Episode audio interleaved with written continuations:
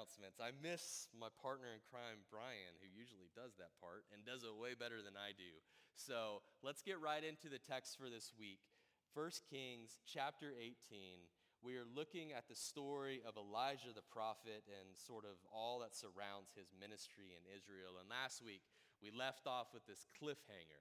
Elijah has said, Gather the priests of Baal and the priestesses of Asherah, bring them to the mountain there's going to be a showdown, and that's where we pick up today. So I'm going to ask if you would to stand if you're able for the reading of God's word. Now, it's 20 verses, guys. So hang in there. Don't lock your knees. I don't want any feigning here with this long reading. And if you need to take a breather, if you need to sit down halfway through, uh, that's okay. But I think you'll be all right. So here we go. Big breath. So Ahab sent to all the people of Israel and gathered the prophets together at Mount Carmel. And Elijah came near to all the people and said, How long will you go limping between two different opinions? If the Lord is God, follow him, but if Baal, then follow him. And the people did not answer him a word. Then Elijah said to the people, I, even I only, am left a prophet of the Lord, but Baal's prophets are 450 men. Let two bulls be given to us, and let them choose one bull for themselves and cut it in pieces and lay it on the wood, but put no fire to it. And I will prepare the other bull and lay it on the wood and put no fire to it. And you call upon the name of your God, and I will call upon the name of the Lord. And the God who answers by fire, he is God. And all the people answered, It is well spoken. Then Elijah said to the prophets of Baal, Choose for yourselves one bull and prepare it first for you are many, and call upon the name of your God, but put no fire to it. And they took the bull that was given them, and they prepared it, and called upon the name of Baal from morning until noon, saying, O Baal, answer us. But there was no voice, and no one answered. And they limped around the altar that they had made. And at noon Elijah mocked them, saying, Cry aloud, for he is a God. Either he is musing, or he is relieving himself, or he is on a journey, or perhaps he is asleep and must be awakened. And they cried aloud and cut themselves after their customs with swords and lances until the blood gushed out upon them. And as at midday passed, they raved on until the time of the offering of the oblation. But there was no voice. No one answered. No one paid attention. Then Elijah said to all the people, Come near me. And all the people came near to him, and he repaired the altar of the Lord that had been thrown down. Elijah took 12 stones, according to the number of the tribes of the sons of Jacob, to whom the word of the Lord came, saying, Israel shall be your name. And with the stones he built an altar in the name of the Lord, and he made a trench about the altar, as great as would contain two seahs of seed. And he put the wood in order and cut the bull in pieces and laid it on the wood. And he said, Fill four jars with water pour it on the burnt offering and on the wood. And he said, Do it a second time. And they did it a second time. And he said, Do it a third time. And they did it a third time. And the water ran around the altar and filled the trench also with water. And at the time of the offering of the oblation, Elijah the prophet came near and said, O Lord, God of Abraham, Isaac, and Israel, let it be known this day that you are God in Israel, and that I am your servant, and that I have done all these things at your word. Answer me, O Lord, answer me, that this people may know that you, O Lord, are God, and that you have turned their hearts back. Then the fire of the Lord fell and consumed the burnt offering, and the wood, and the stones, and the dust, and licked up the water that was in the trench. And when all the people saw it, they fell on their faces and said, The Lord, He is God. The Lord, He is God. And Elijah said to them, Seize the prophets of Baal. Let no one of them escape. And they seized them, and Elijah brought them down to the brook Kishon and slaughtered them there. This is the word of God. Thanks be to him. Let's pray. Father, I ask and pray that the words of my mouth in these next few moments and the meditations of all of our hearts would be pleasing to you. God, and even as we consider uh, this passage that, that happened long ago in, in this land of Mount Carmel, we think even now that this same land right now is being battled over in Israel. with violence and hostages being taken and um, many dead and much bloodshed, God, we pray for your peace and your intervention. We pray for your protection. We pray that those who have been taken hostage would be released. We pray, God, you would bring your miraculous healing to that region that is so wounded. It's in the name of Jesus that we pray. Amen. Amen. You guys go ahead and be seated. If you don't know what I'm talking about with the prayer there, I, I hope that you'll check the news later today and see um, right now Israel and Palestine are, have um, found themselves in a, in a really, really heartbreaking, grievous conflict that's involved a surprise attack yesterday with many people right now being taken hostage. It's something that we need to be praying for greatly. So um, please be aware of that. Um, David, I'm realizing I did not remind about, you got it going? Sweet. Thanks, brother. Okay. Whew, where are we? First Kings 18, 20 through 40. Okay, so I have been sort of previewing this passage for weeks now. Like last week, I started my sermon by saying we're getting into the spicy part of First Kings. This is what I was referring to. This is the spicy part. I hope it didn't disappoint. I think it's one of the most cool, interesting, just profound, and yes, spicy parts of the scripture and part of that is because uh, i don't know if you guys heard or if you just you don't think it's appropriate to laugh in church i don't know. But there was some trash talk in here that elijah does to the priest of baal that is hilarious. Did you catch it? So the prophets are dancing around and they are hearing nothing from their god and elijah says maybe he's in the bathroom Maybe he's too busy relieving himself and you need to keep going until he's done. Come on, that's funny. I remember the first time I ever heard a preacher say that in church. I was like a kid. I'm like, that you can't say that. That's not in the Bible, is it? Yeah, it is. His trash talk game is on point. That's part of why I love Elijah so much. I mean, he would have been a great NBA player. We'll just put it like that. So that's not the only reason, though, that I find this text just so incredibly profound. The, the one that I think is the most pressing for me is kind of where my title comes from today, the underdog. And it's because what the Lord purposely does in this contest between him and the false god Baal is he, he makes the odds so incredibly stacked against him. He purposely stacks the deck against himself to show his people that, well, we'll get to that in a second, what he's trying to show his people. Now, we know that the God who created all things simply by speaking them to an existence eh, eh, could never be the underdog in the true sense of the word. And yet, he, when he goes into this contest between him and the priest of Baal, he, he doesn't negotiate kind of a fair level playing field. That's usually what happens when there's a big contest, when there's a big epic showdown. You know, and, and, boxing matches, part, part of the reason that they happen so few and far between is sometimes the boxers have to agree on just every little detail of where, where the match is going to take place and, and um, you know, what time it's going to be and what time of year it is because they want to make sure that nobody has an unfair advantage. The Lord does not negotiate those details. In fact, He purposely seems to make it so that He is at a great, great, great disadvantage. Now, some of the ways that that's the case are obvious. For instance, the numbers. There's 450 priests of Baal. That's the number that's repeated multiple times. There's probably even more that are there in support of them. The text right before this one talks about there's these prophets of Asherah as well that are there. But 450 is the big number that we're given time and time again in this text. And we're told that they all are assembled there and they all are invited to call upon their God who will deliver this sign. And by contrast, how many prophets of the Lord are there to contend on his side?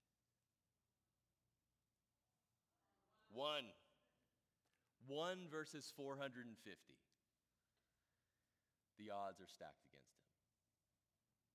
So that one's kind of easy to see. There's other details here that maybe aren't as easy to see. For instance, where this contest takes place. It takes place on Mount Carmel, which is part of this chain of hills kind of near the ocean in sort of the Israel Palestine region.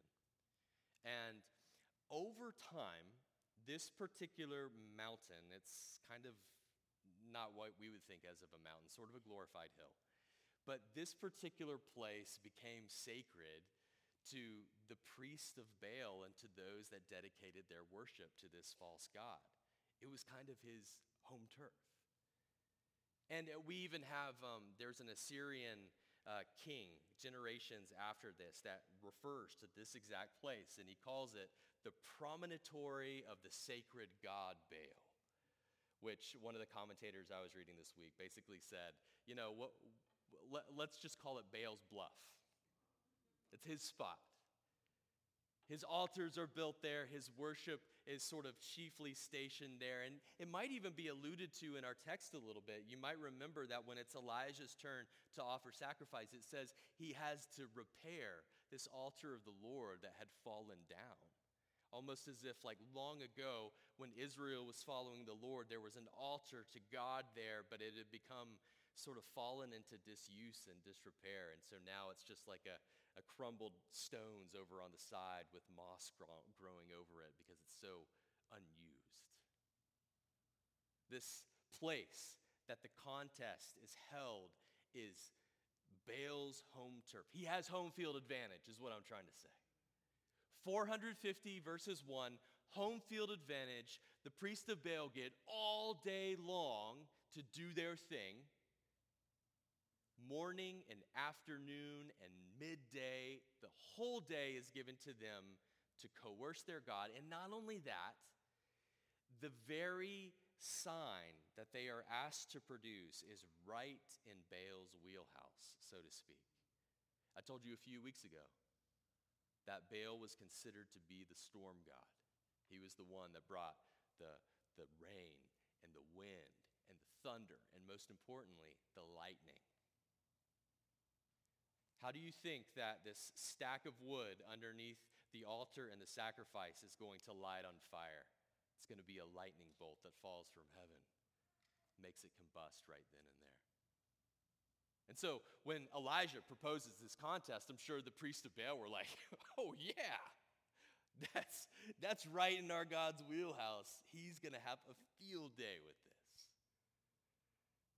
By contrast, we have the one prophet of the Lord who doesn't get all day to sing and dance and pray and work himself into some religious frenzy. He has one moment to say a simple prayer. And his altar that he creates is this old, broken down, beaten up altar that he stacks with 12 stones. And then on top of that, he pours jar after jar of water upon the sacrifice itself so that it's not just going to be some rogue lightning bolt that lights this thing on fire. That ain't going to work with a soaked and saturated sacrifice. It's going to take an incredible miracle.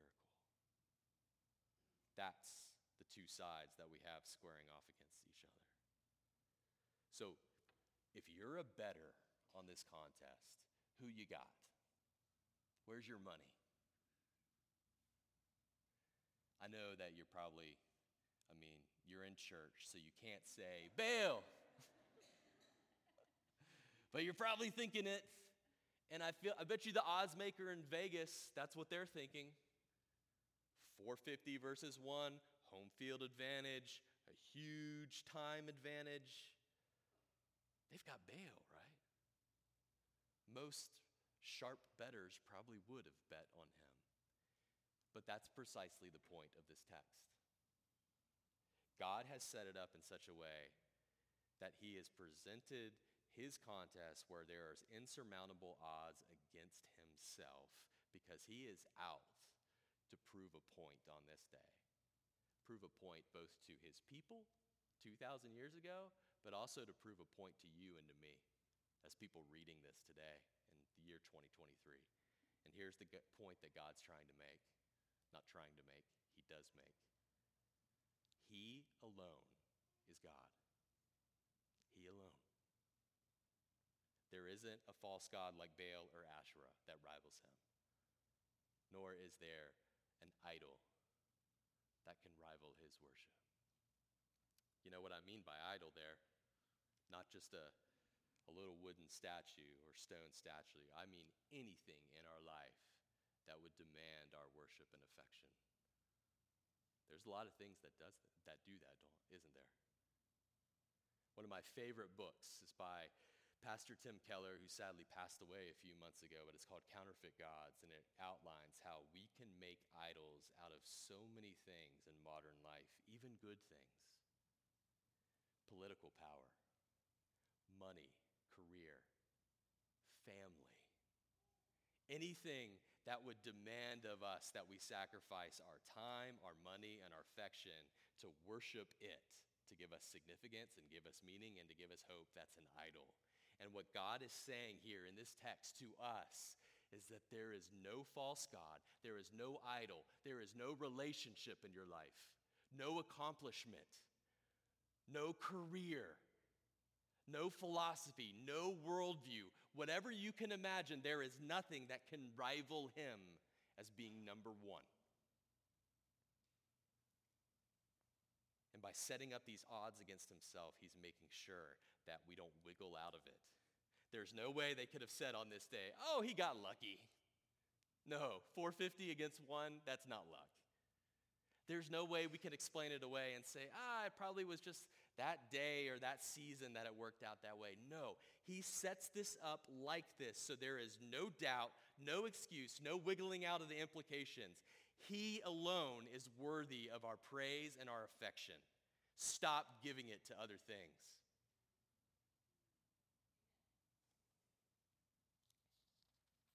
I keep saying alone here. He alone is worthy because there is a verse that makes me think that alone is a key takeaway for us. Look back at the beginning of our text that we read. I think it's verse 21.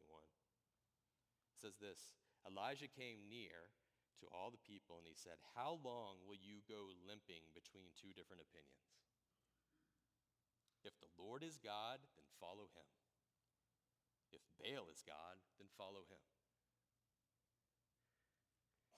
This kind of clarifies the picture for me of what's going on in Israel in this day. And it's not that the Israelites had just wholesale abandoned their God. It's not that they had completely turned their back on him. The issue is that they had a divided heart. They had divided affections, and they were giving part of their love and affection to the one true God, but they were also giving part of their love and affection to Baal or some other false idol. They were mixing and matching. A little bit of faithfulness to the Lord, a little bit of faithfulness to this false idol. Why? There's probably a lot of reasons. I mean, uh, we know what it's like to kind of have fickle hearts that in one moment are, are singing songs like we did today about how we love the Lord above everything else. And then probably later tonight, we'll find ourselves giving our, our, our thoughts and our, our worries and our affection in our heart to some other thing that's not God.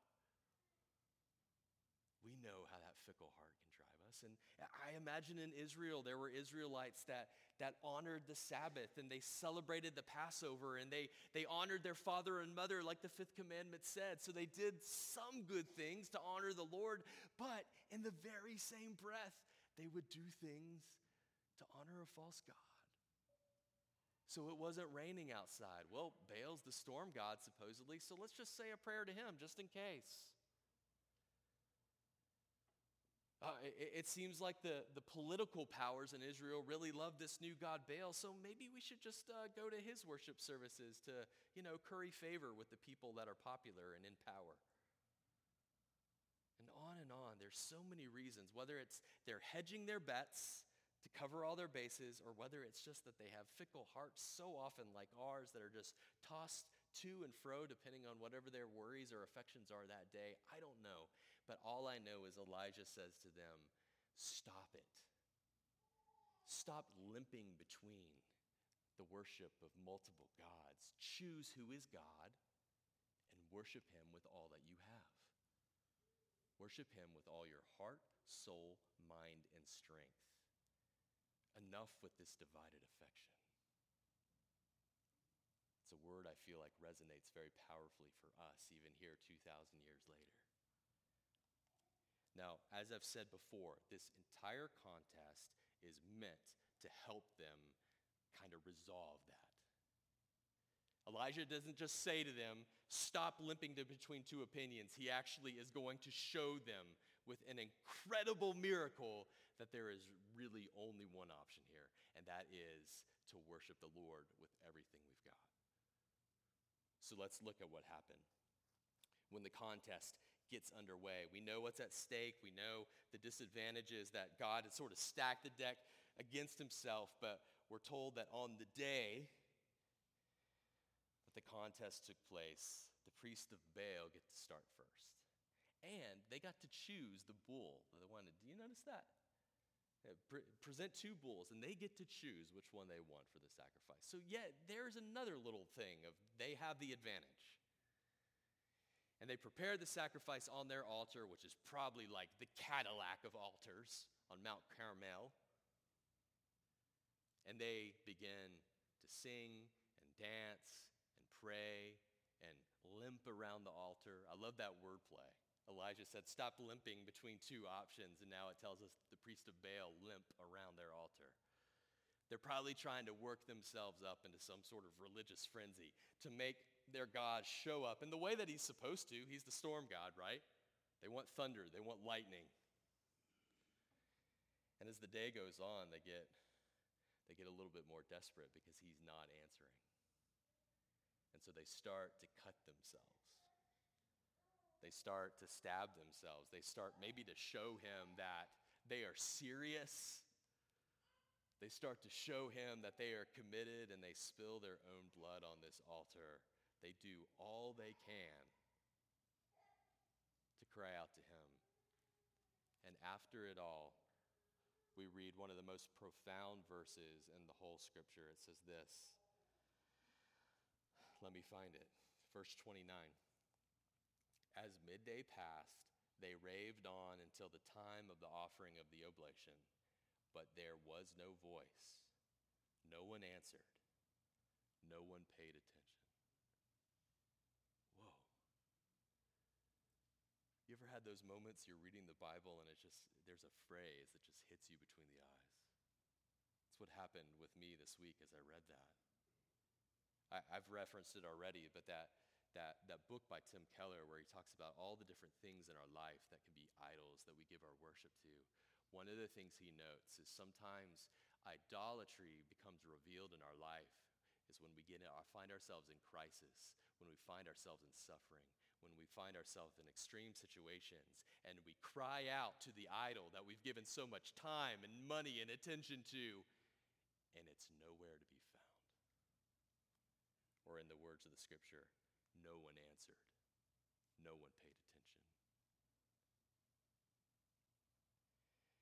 So now we move on to Elijah's turn. He tells all the people to come to him, and he takes this old, decrepit, fallen down altar that, like I told you before, I, I picture it, these stones covered in moss and cobwebs. They haven't been used in so long. And he starts piecing it back together with 12 stones, calling back a better day in Israel where the 12 tribes were united in their worship of the one true God. And he lays his sacrifice upon the altar and he douses it with water time and time and time again. And finally, in contrast to all their dancing and singing all day long, he utters one simple prayer. I'll read it for you again. O Lord, God of Abraham, Isaac, and Israel, let it be known this day that you are God in Israel, that I am your servant, that I have done all these things at your word. Answer me, O Lord, answer me that this people may know that you, O Lord, are God and that you have turned their hearts back. That's it. That's all he does. A simple prayer asking for God to show that He alone is the one true God. And in the next moment, fire falls from heaven. And we're told it doesn't just light the altar, everything is consumed the rocks, the wood, the burnt offering, the, the water and the trench, all of it. What's left is just this blackened smoke spot. because God has shown up and he has definitively proved against all odds that Baal is nothing and God is everything. And his people see it. At least in this moment, they see it very clearly. Their response is, The Lord, He is God. And then they say it again, The Lord, He is God.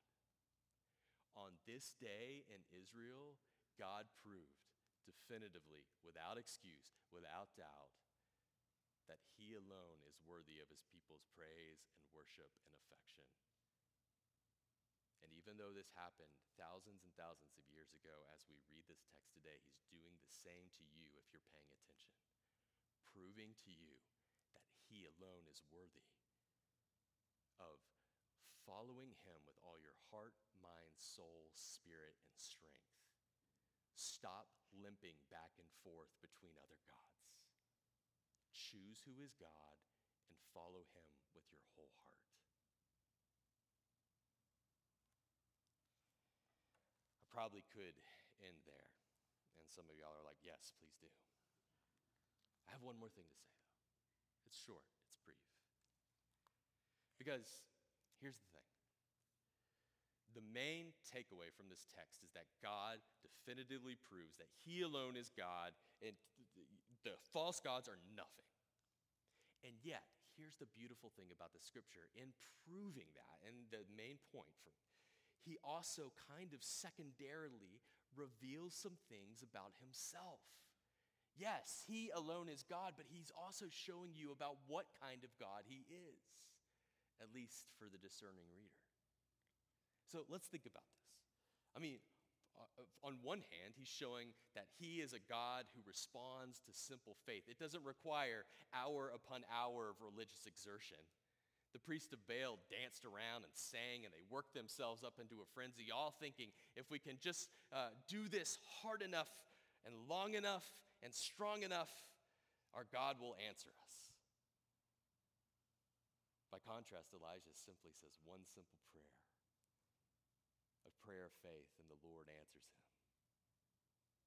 I was reading an article this week that's saying so often that we in the American church, we become like the prophets of Baal because we convince ourselves that if we pray hard enough, if we read our Bible for long enough, if we show up at every possible ministry opportunity and we listen to Christian radio uh, like 10 hours a day, then God will answer us. No. That's like being a prophet of Baal, thinking that if I dance all day long, he's going to finally show up please, please don't think that you can coerce or twist God's arm through your religious exertions. It does not work like that. And thank God it doesn't. Thank God that He shows up with the simple prayer of faith. Now, please don't hear what I'm not saying. I'm not saying that praying without ceasing or continuing to be faithful in prayer, uh, sometimes for years and decades, doesn't matter. Yes, it does. In fact, the next passage we look at is going to talk about that. But if you ever begin to convince yourself that your religious exertions somehow force God's hand, don't go down that road. Another thing God shows us about himself is how deadly seriously he takes sin. The very last verse of this text tells us that those priests of Baal that had led God's people astray for all these years, they were taken to the brook and they were killed. God's word multiple times says that those who were responsible for leading people into idolatry and away from his worship were subject to the death penalty. And so what we're seeing is that played out. Those, those lines in Leviticus and Deuteronomy, they're being played out here. God is a holy God in whom there is no sin and definitely no idolatry. Those who had consistently made his people follow false gods were guilty. But the thing that I want to focus on as the last thing that I say is this. What we see in this text is that the God of Israel, the God of the universe, is a God without borders. He's not limited to one place or one territory. His power isn't only active in one small little spot of the globe. You know, we come back to this idea that Mount Carmel is the home territory of Baal. And you'll realize that the reason that was significant is the people thought, the people that create false gods think that their God is powerful in their country or their region. Their God is powerful when he has lots of temples and lots of priests and lots of people worshiping him. But outside of that, his power begins to wane and not be quite as effective. But what the Lord of Israel is showing his people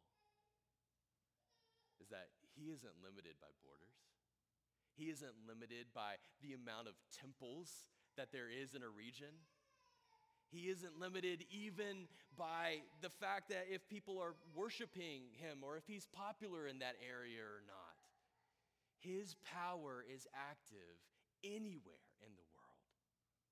and he shows up on Mount Carmel this day to demonstrate that this, he, the contest could have been in the desert, it could have been in Antarctica, it could have been on the moon. It wouldn't have mattered. God's power isn't limited to a region or a place. He's the God who created all things, and his power extends everywhere. Now, you're probably thinking that is a stupid point and that has no application. Josh, I know this. I'm a 21st century sophisticated human being. Yeah, you are. Here's how I want you to apply it in maybe a way that our 21st century sophistication doesn't always get. I want you to think not just of geography, of borders and countries on a map. I want you to think about all of life and how there is no territory or region where God's power is not active in all of life, in all of death, and in all of creation. Here's what I mean by that the wound that you think will never heal, the task or hardship that you're in that you think is impossible to get out of the friend or family member you have that is so hard hearted you think the gospel will never penetrate their life. The country or region that is so far away from God that revival will never be able to come there. The relationship that's so broken it will never be restored the evil that's so prevalent that it will it, it'll never be defeated all these places are territories that we think that god has no power in it's off limits to him, it's beyond his jurisdiction. Wrong. If he showed up on Mount Carmel, the home turf of Baal, and whooped him, he's going to show up in those places that we think he has no jurisdiction, and he's going to whoop whatever we think is holding him back there. Now, here's where it gets dicey. Here's where you're going to boo me. That is true even of territories that we don't want him to be in. How about these for some territories? Suffering, affliction, hurt, trial, and tribulation. The world is full of trials and tribulations, and sometimes we console our hearts and we console others by saying things like, God isn't in that or God had no power in that. That was beyond his control. And I know we're trying to grapple with hard things and, and bring peace to hurting hearts, but listen, those statements about God not having control over those things, that's more true of, of, of Baal than it is of the triune God who created all things and through whom all things come to pass. I know it's hard to wrap your head around suffering in your life, but please, please, please, I want you to hear God isn't caught off guard by your affliction. And your suffering is not a place, it's not a region that He has no power to touch. His power and reach can extend even there. And I think that if you're willing to think on that and sit on that, you will see that that is way more comforting than saying that God has no power over those things. His reach is in all things throughout life, death, and all of creation. His reach even extends to the sins that we think can never be forgiven. You know, there is a detail in this text that's often overlooked. I'm guilty of it. I've overlooked it. And that is that with all the fireworks and all the, the huge things going on, the reality is at the center of it all is a sacrifice.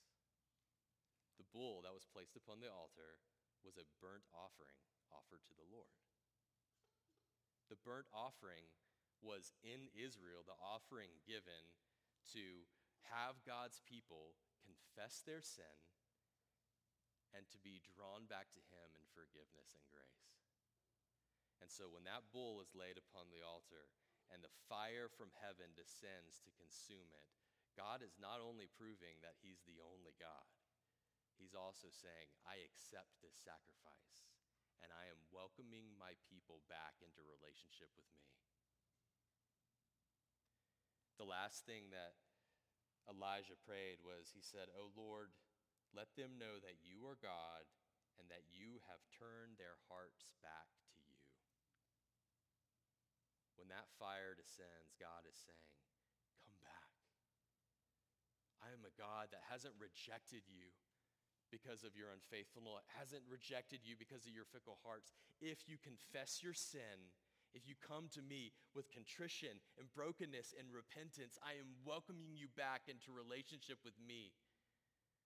And so when I think about this borderless God, I see it as there is no region that is beyond his power, that is there is nothing in life or death or creation that's beyond his power. There's no hard situation that's beyond his power. There's no circumstance that's beyond his power, and there is no sin that is beyond his forgiveness for any that would come to him in faith, sprawl out before him and say, Have mercy. It's only hinted at here in Elijah. But when we get to the New Testament and see Jesus Christ as the one upon the altar, we see how he did it and how he's inviting you back into his presence. There is only one God who is deserving of all your worship and affection. But this God has shown you He is a God full of grace and mercy. Choose who you will serve, but whoever you choose, give it your all. Let's pray. Father, I pray that the words of this scripture, your word in this scripture, would stay in our hearts and minds for the days to come. They would teach us what it is to be a people that don't limp between multiple different opinions, don't limp between multiple gods, but give our everything to you. It's in the name of Jesus we pray. Amen.